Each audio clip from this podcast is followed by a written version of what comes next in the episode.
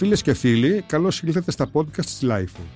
Είμαι ο Θοδωρής Αντωνόπουλος και αυτό είναι ένα ακόμα επεισόδιο της σειράς Επόμενος Κόσμος. Σήμερα φιλοξενούμε τον Σιράκο Ιωάννη Κέσεν, ιστορικό, απόφοιτο του ΕΚΠΑ, κάτοχο πτυχίου μεταπτυχιακών σπουδών του Ινστιτούτου Αρχαιολογίας της Αγίας Έδρας, πρώην ιερέα και νυν ακτιβιστή. Είναι τα podcast της LiFO.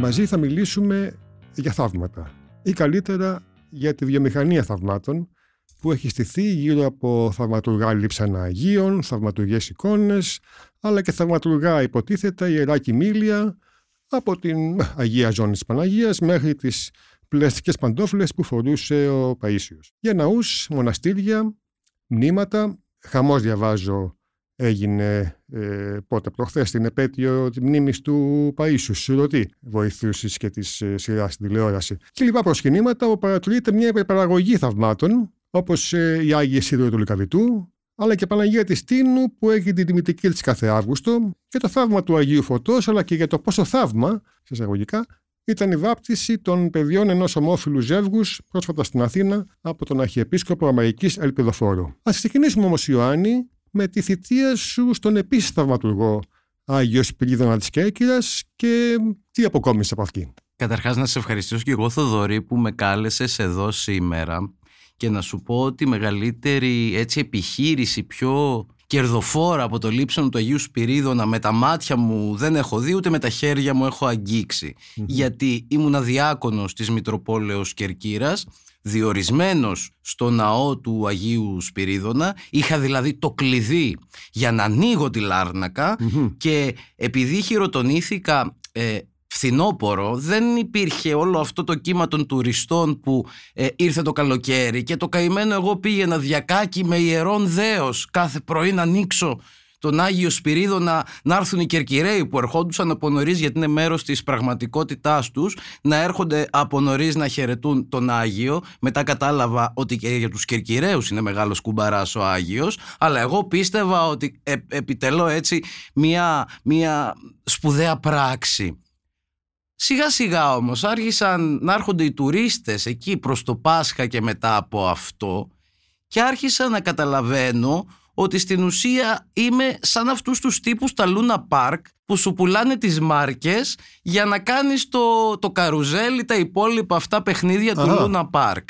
Ε, βέβαια οι μάρκες αυτές δεν είναι μάρκες πλαστικές αλλά είναι ρούβλια κυρίως ρώσικα γιατί πάρα πολλοί Ρώσοι ε, πηγαίνουν στον Άγιο Σπυρίδων αφού σύμφωνα με την ρωσική έτσι, ε, νοοτροπία ε, ο Άγιος Σπυρίδων είναι ο προστάτης των οικονομικών υποθέσεων, των δικαστικών υποθέσεων, έτσι, δίκη νερμού θα λέγαμε.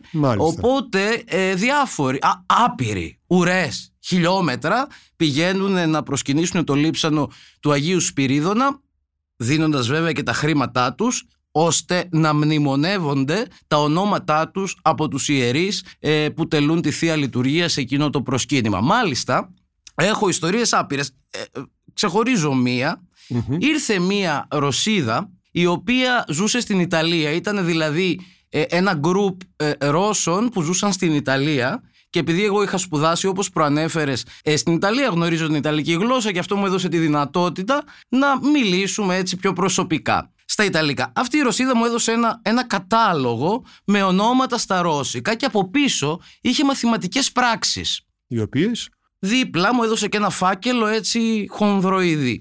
Της λέω, Μα, τι είναι αυτές οι μαθηματικές πράξεις εδώ από πίσω; Α, μου λέει, υπολόγισα ότι το κάθε όνομα για κάθε μέρα κοστίζει τόσο, άρα σύνολο πρέπει να σας δώσω, σύμφωνα με τις μαθηματικές πράξεις, 3.000 ευρώ για να μου μνημονεύετε αυτά τα ονόματα κάθε ημέρα. Α, μάλιστα. Όταν τη ρώτησα εγώ αυτήν την ε, Ιταλόφωνη Ρωσίδα, Ποιος της το είπε αυτό, ότι ο Θεός τέλος πάντων εξευμενίζεται από τέτοιες πράξεις, μου απάντησε ο σοφός Στάρετς που έχουμε στην Ιταλία, δηλαδή ο σοφός γέροντας στα Ρώσικα ε, και εκείνη λίγο τη στιγμή μέσα μου μακάρισα τους Μπολσεβίκους.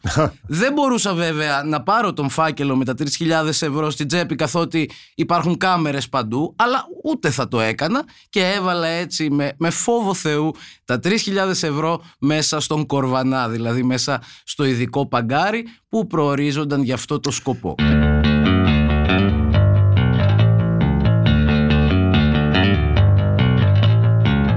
Ναι, εδώ έχω δύο απορίες, ας πούμε. Καταρχήν, όλα αυτά τα χρήματα που καταλήγουν στο ιερό παγκάρι του Άγιου Σπερίδωνα, πού πήγαιναν, πού αξιοποιούνταν και πώς.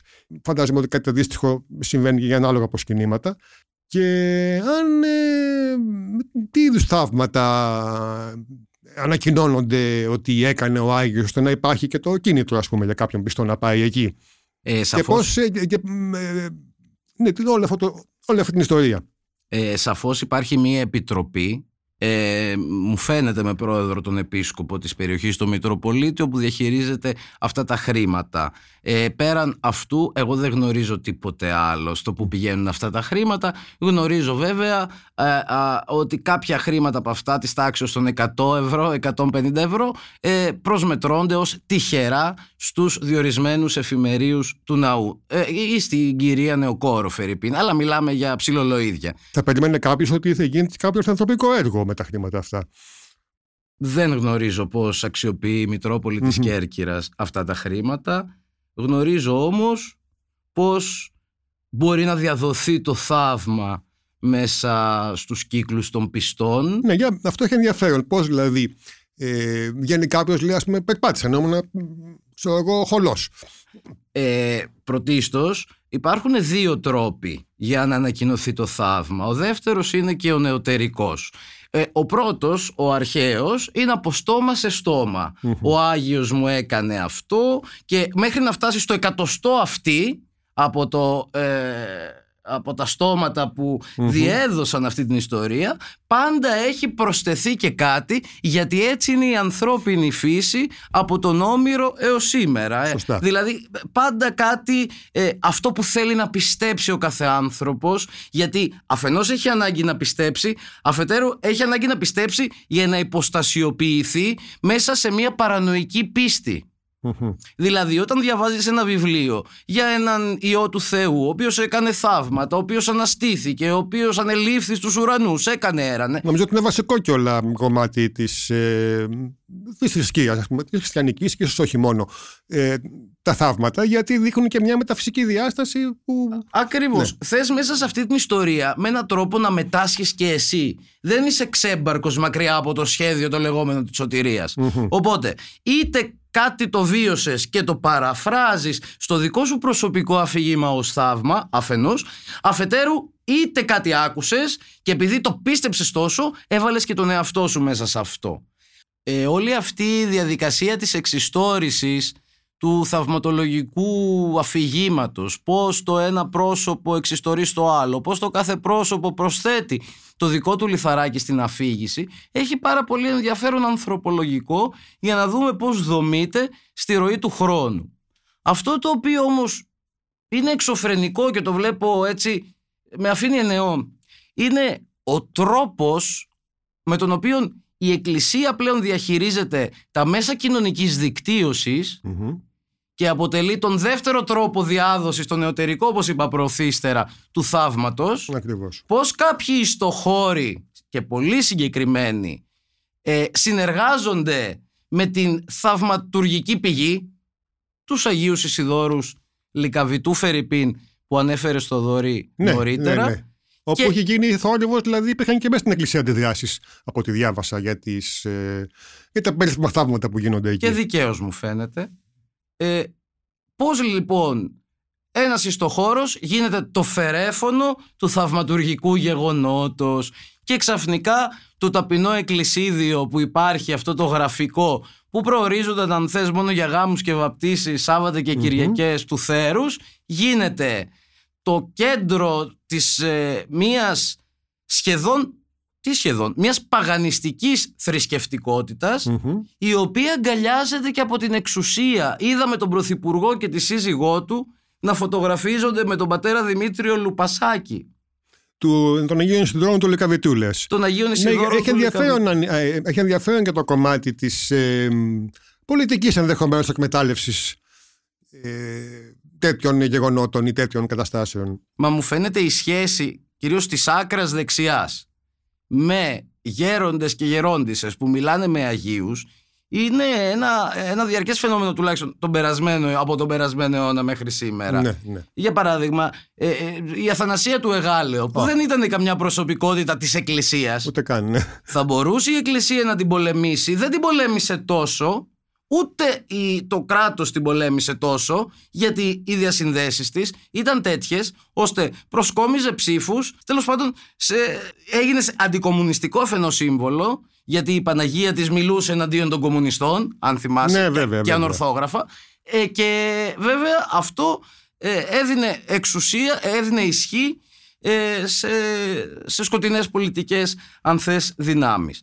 Το ίδιο συνέβη και στην Λέσβο η Ευγενία Κλειδαρά που είδε τον Άγιο Ραφαήλ και της είπε που είναι θαμμένα τα λείψανα και τα λοιπά. Η Αχα. Ευγενία Κλειδαρά που πέθανε είχε- αφενός άφησε μια τεράστια περιουσία πίσω από την θαυματουργή Disneyland του Αγίου Ραφαήλ Νικολάου και Ειρήνης που τις εμφανίζονταν ανατόσο. Τη μία της εμφανίστηκε ο Ραφαήλ είπε είναι και τα λείψανα. Την άλλη ο Νικόλαος είναι εκεί. Την άλλη η Ειρήνη είναι εκεί. Έφτιαξε δηλαδή ένα ωραίο target group ε, εκπροσώπησης Αγίων και αποτέλεσε και δημιούργησε ένα πόλο έλξης πιστών από όλο τον κόσμο γράφοντας σειρά βιβλίων τα θαύματα του Αγίου Ραφαήλ τα οποία εγώ ως παιδάκι αφενός είχα όλους τους τόμους αφετέρου τους ήξερα και απ' έξω.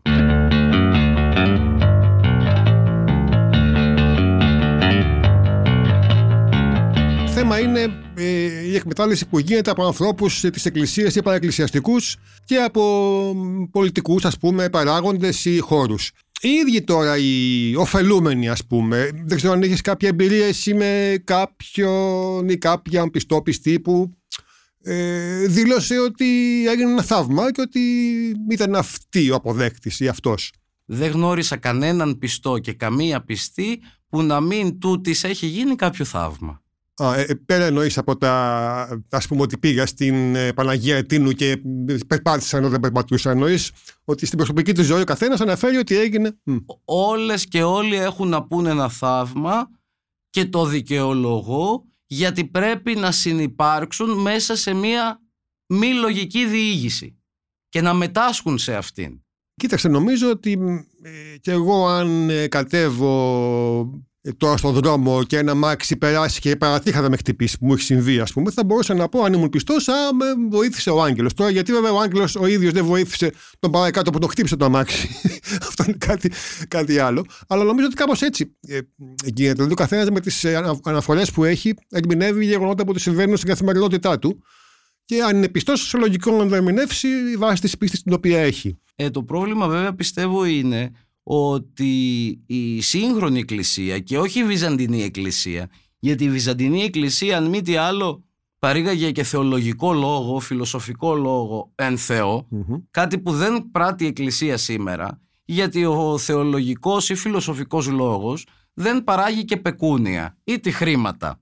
Ε, συμφέρει περισσότερο να αναδείξουμε έναν εντός εισαγωγικών ή εκτός ημίτρελο μοναχό όπως τον Παΐσιο ο οποίος προφητεύει τα μέλλοντα σε συνάρτηση πάντα με το έθνος και αξίζει αναφορά στο ότι αποτελεί ένα, το, το, το ανδρικό μεταφυσικό αφήγημα συνδέεται πάντα με τα μελούμενα του έθνους ενώ το γυναικείο αν δούμε τα οράματα των μοναζουσών των γυναικών είναι πάντα πιο σωματικά.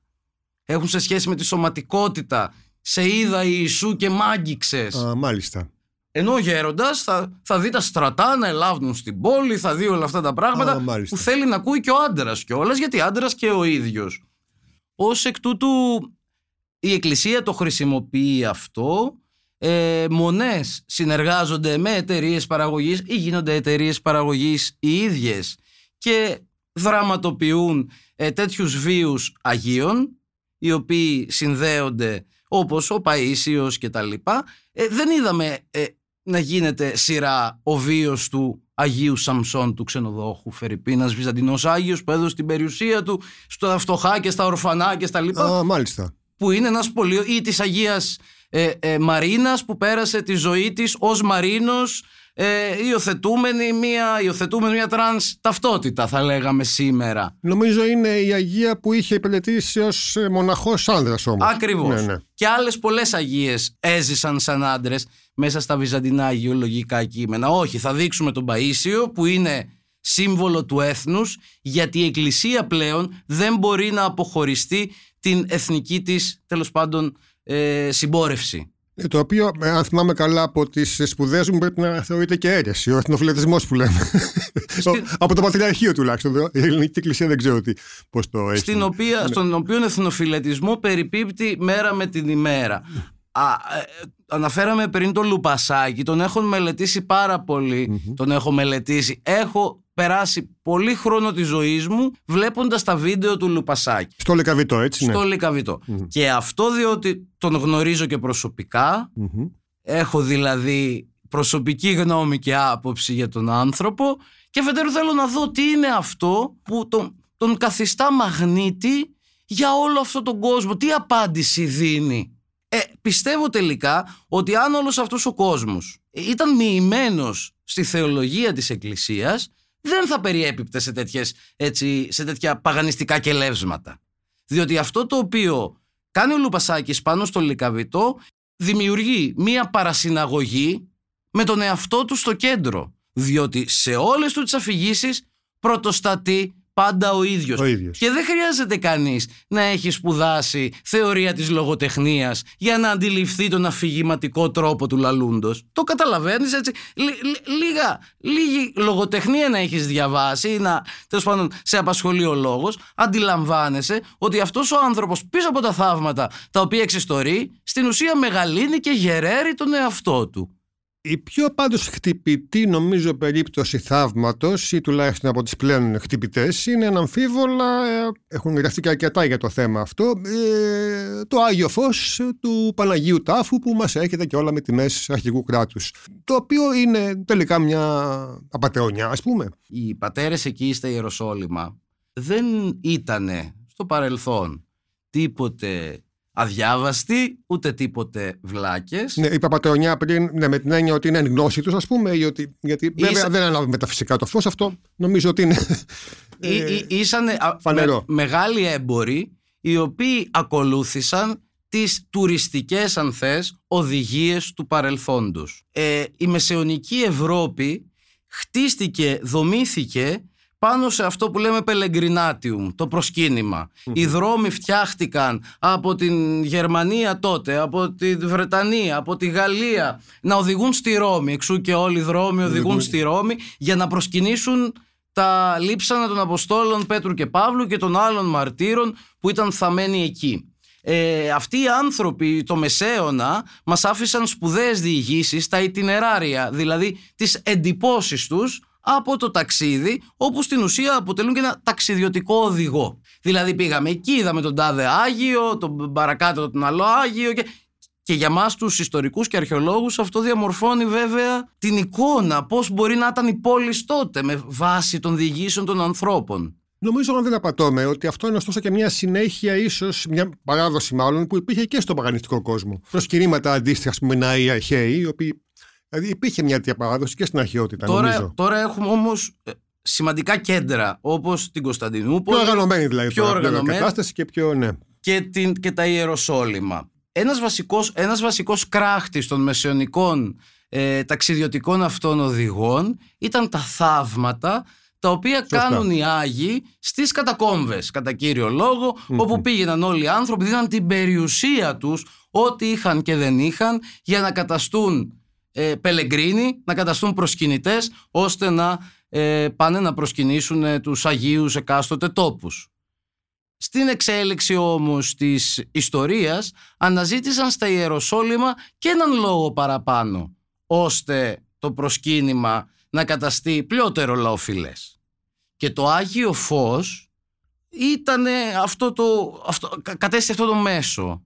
Έτσι δηλαδή λες στους ανθρώπους ότι κοιτάξτε μέσα από αυτό το, το μνημείο αναβλύζει ένα φως το οποίο μπορείτε να το πάρετε μετά και να το πάτε στο σπίτι σας ως πιστοποίηση της Ανάστασης, ως πιστοποίηση του θαύματος. Δηλαδή το Άγιο Φως είναι σαν να λέμε η σφραγίδα ότι το θαύμα έγινε. Ναι, και κάτι αντίστοιχο γίνεται και με τον αγιασμό των υδάτων που πάνε το νεράκι ο καθένας σπίτι του και το φυλάει ας πούμε και το πίνει.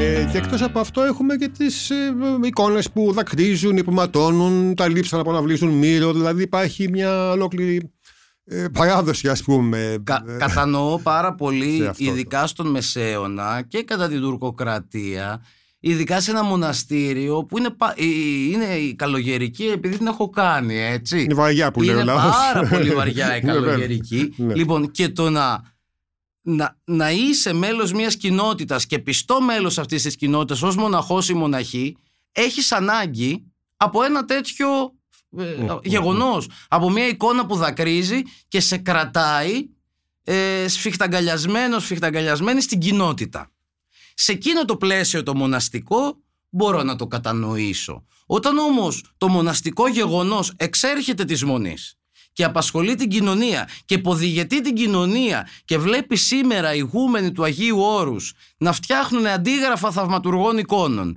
οι οποίες αντίγραφα, όχι ή και καλά θαυματουργίες, να εξέρχουν των μονών. Να ε, τις υποδέχονται στις κεντρικές πλατείες των πόλεων. Με, με, με στρατιωτικές ε, αυτό, ναι, τυμπανοκρουσίες, ναι, ναι. εκείνο το άλλο. Λες τι γίνεται εδώ τώρα; Τι εκκλησία θέλουν να φτιάξουν αυτοί; Θέλουν δηλαδή μια εκκλησία αιμονικά κολλημένη με, ούτε καν με τη θεολογία αλλά με ένα παγανιστικό ε, τέλος πάντων παρελθόν ή θέλουν ένα χώρο όπου οι άνθρωποι θα σκέφτονται ελεύθερα ή θέλουν έναν χώρο τέλος πάντων όπως οι πατέρες της Εκκλησίας τον περιγράφουν. Γιατί η Εκκλησία του σήμερα δεν έχει καμία σχέση με τη Βυζαντινή Εκκλησία. Η Εκκλησία του σήμερα είναι ένα μείγμα αγωνίας και προτεσταντισμου Η συντήρηση εμφανίζεται ε, μέσα από την αιμονή σε εικόνες, σε λείψανα, σε, σε, σε. Τις ημέρες, τα χρόνια της κρίσης και εγώ δεν ξέρω πόσα λείψανα μεταφέρθηκαν από μονές σε ενορίες ώστε να στηθεί παράτα, να στηθεί γιορτή για να μαζευτούν χρήματα για τα λειτουργικά αν θέλετε έξοδα ε, του ναού. Μπράβο, ναι, αυτό συμβαίνει και ε, είναι και μεγάλο θέμα αυτό με τα λείψανα, είναι θέμα για ένα άλλο podcast, δεδομένου ότι υπάρχουν ας πούμε 5-6 ε, κεφάλια του τάδε Αγίου, 5-6 χέρια της τάδε Αγίας. Ε, αυτό είναι συνηθισμένο ακόμη και σήμερα. Εγώ ξέρω ανθρώπους οι οποίοι μπορεί να εμφάνισαν ένα κόκαλο που βρήκαν που ήταν του Χ και να είπαν ότι ήταν του Αγίου Παντελεήμονα. Ε, εντάξει αδελφέ μου για τις ανάγκες του ναού τι να κάνουμε. Άλλωστε ο Άγιος θαυματουργεί. Υπάρχει και η δικαιολογία η πνευματική ότι ο Άγιος καταλαβαίνει ε, τα, τα οικονομικά μας προβλήματα και θα μας βοηθήσει κατάλληλα. Ε, αν τα χρήματα αυτά που, που η πίστη στους διάφορους ναούς και τα λοιπά προσκυνήματα ε, πήγαιναν για κάποιο κοινωνικό έργο, θα έλεγες: Οκ, υπάρχει, σε κάθε περίπτωση υπάρχει μία, ένα άλλοθι. Αλλά και αυτό ακόμα από ό,τι καταλαβαίνω δεν είναι σίγουρο ότι πηγαίνουν σε κοινωνικό ή φιλανθρωπικό έργο ε, όλα αυτά τα κέρδη. Ναι, αλλά ο σκοπός αγιάζει τα μέσα. Δηλαδή ε, δίνουμε σανό για να ταΐσουμε ε, χύψη καταστάσεις Σωστά Ή θα δώσουμε αν μπορούμε να δώσουμε, γιατί τίθεται και το ερώτημα αν η σύγχρονη εκκλησία μπορεί να απαντήσει στο σύγχρονο άνθρωπο. Εδώ ο Αρχιεπίσκοπος Αμερικής όπως ανέφερες... Ε, αυτό, αυτό ήθελα να ρωτήσω καταρχήν, πόσο θαύμα εισαγωγικά είναι αυτό ότι ε, σε μια εκκλησία ορθόδοξη βαφτίστηκαν δύο παιδιά ενός ε, γκέι ζευγαριού; Ε, αν θες την προσωπική μου άποψη σε αυτό, δεν μπορεί να είσαι ελεύθερα και περήφανα ΛΟΑΤΚΙ και να ε, βρίσκεσαι μέσα σε ένα εκκλησιαστικό πλαίσιο. Θα μου πεις ε, τα ίδια γίνονται όμως και στις λουθυρανικές εκκλησίες που δέχονται ΛΟΑΤΚΙ υποκείμενα που μπορεί μία λεσβία ή ένας ομοφιλόφιλος να είναι επίσκοπος ε, ή τέλος πάντων ιερέας κτλ. Ε, έχοντας την εμπειρία αυτή ενώ το να βρίσκομαι σε έναν οργανισμό ιεραρχικό όπως μια εκκλησία έχω να πω ότι δεν γίνεται ένα ΛΟΑΤΚΙ υποκείμενο να βρίσκεται μέσα σε αυτό το χώρο αφενός γιατί στην ουσία δι' αυτού του χώρου κανονικοποιείται. Ε, θα γίνει όπως και, τα, όπως και οι άλλοι άνθρωποι της κοινωνίας. Δηλαδή, στην ουσία οι προτεσταντικές εκκλησίες που αγκάλιασαν ναι. ε, τα ΛΟΑΤΚΙΑ στην ουσία τους είπαν ελάτε να σας κάνουμε όπως είναι και οι υπόλοιποι. Αυτό γενικά είναι ένα ζήτημα όχι μόνο θρησκευτικό, νομίζω ότι και στο κοσμικό ας πούμε επίπεδο παίζει το θέλουμε να γίνουμε σαν και εσάς, είμαστε σαν και εσάς. Και τι σημαίνει αυτό είναι νομίζω ένα θέμα ε, για ένα άλλο podcast ίσως, αλλά σίγουρα ε, το θέμα της κανονι, κανονικοποίησης, της ομοκανονικότητας, της ετεροκανονικότητας ε, είναι σίγουρα προσζήτηση και όχι μόνο όσον αφορά το εκκλησιαστικό κομμάτι. Αναφορικά βέβαια για να καταλήξω στον Αρχιεπίσκοπο της Αμερικής πήγε ο άνθρωπος ναι, ναι. προφανώς λόγω της επιφάνειας των γονέων και των οκτώ μου φαίνεται έτσι είχε και ένα βασιλικό όλο αυτό ναι. ε, μια βασιλική υπόσταση οκτώ ανάδοχοι και τα λοιπά ε, και εκλήθη φαντάζομαι επειδή όλοι αυτοί ανήκουν στην άρχουσα τάξη είναι επιφανείς άνθρωποι και φίλοι μάλλον του εν λόγω και πήγε εκεί και τέλεσε τη βάπτιση αυτό που δεν καταλαβαίνω είναι ένα που έχει βγει τώρα καθαίρεση τώρα του ελπιδοφόρου όπου έχουν βγει όλοι οι χριστιανοί ένθερμοι να καθαρεθεί που έκανε αυτή την πράξη. Κανονικά όμως δεν έκανε λάθος. Δεν ήταν, δεν ήταν λάθος αυτό που έγινε. Αυτό δηλαδή, που έκανε δεν είχε καν, τίποτα αντικανονικό, όπως λέγεται. Έτσι για να ανατρέξω στο. Με τους κανόνες της Εκκλησίας. Στου ναι. κανόνες της Εκκλησίας. Δεν είχε κάτι αντικανονικό. Παρευρέθηκε σε ένα μυστήριο το οποίο βαπτίστηκαν δύο παιδιά. Την Εκκλησία κανονικά δεν την νοιάζει. Ούτε ποιοι είναι οι γονείς, ούτε ποιοι είναι οι ανάδοχοι, ούτε ποιοι. Ναι. Ναι. Αν και την Εκκλησία της Ελλάδος την αφορά εσχάτως, αν οι ανάδοχοι έχουν συνάψει σύμφωνο συμβίωσης με, με, με άτομα του ίδιου φίλου με αυτά. Μα, ακόμα και με, τα, με τους ετεροφιλόφιλους που συνάπτουν σύμφωνο συμβίωσης, ορισμένοι έχουν θέμα όσον αφορά να συμμετέχουν σε ένα εκκλησιαστικό μυστήριο, νομίζω. Ε, αυτό βέβαια είναι μια άλλη ιστορία. Ωστόσο, ε, κάποιοι οι οποίοι παρότι δηλώνουν ανοιχτά ΛΟΑΤΚΙ, θέλουν για τους δικούς τους λόγους ε, να είναι και πιστοί κάποιου δόγματο, νομίζω ότι έχουν κάθε δικαίωμα να το διεκδικήσουν και μέσα στην εκκλησία στην οποία συμμετέχουν. Τώρα, αν τους βγει σε κακό, πρόβλημά τους θα λέγαμε. Εγώ δεν ξέρω αν γίνεται αυτό. Και έχω κάψει πολύ τη γούνα μου σε αυτό και με αυτό. Αλλά να καταλήξω κάπου κι εγώ που θέλω τώρα που λέγαμε ναι, τα ναι. θαύματα. Είναι ωραία τα θαύματα. Είναι πολύ ωραίο να ξέρεις ότι είσαι άρρωστος και θα θεραπευτείς. Είναι πολύ ωραίο να ξέρεις ότι θα έρθει η βασιλεία των ουρανών και θα αποκατασταθεί η τάξη και όλοι θα είμαστε χαρούμενοι ε, άγγελοι στη βασιλεία των ουρανών. Είναι πάρα πολύ ωραία όλα αυτά τα πράγματα. έχει γίνει και το αγούδι. Εδώ έχω σημειώσει ένα πολύ γνωστό της Γαλάνης σε στίχους Γιώργου Κανελόπουλου παλιό κομμάτι ε, και διάσημο. Μια ζωή περιμένω, μα δεν γίνονται θαύματα. Μια ζωή σαν ασθένω στα γαλάζια σου γράμματα. Γι' αυτό εγώ λέω, βέβαια, από το να περιμένουμε θαύματα που δεν θα γίνουν, μήπως να κοιτάξουμε το μεγαλύτερο θαύμα που είναι η καθημερινότητα η δική μας, να την κάνουμε καλύτερη και πιο συμπεριληπτική για όλα.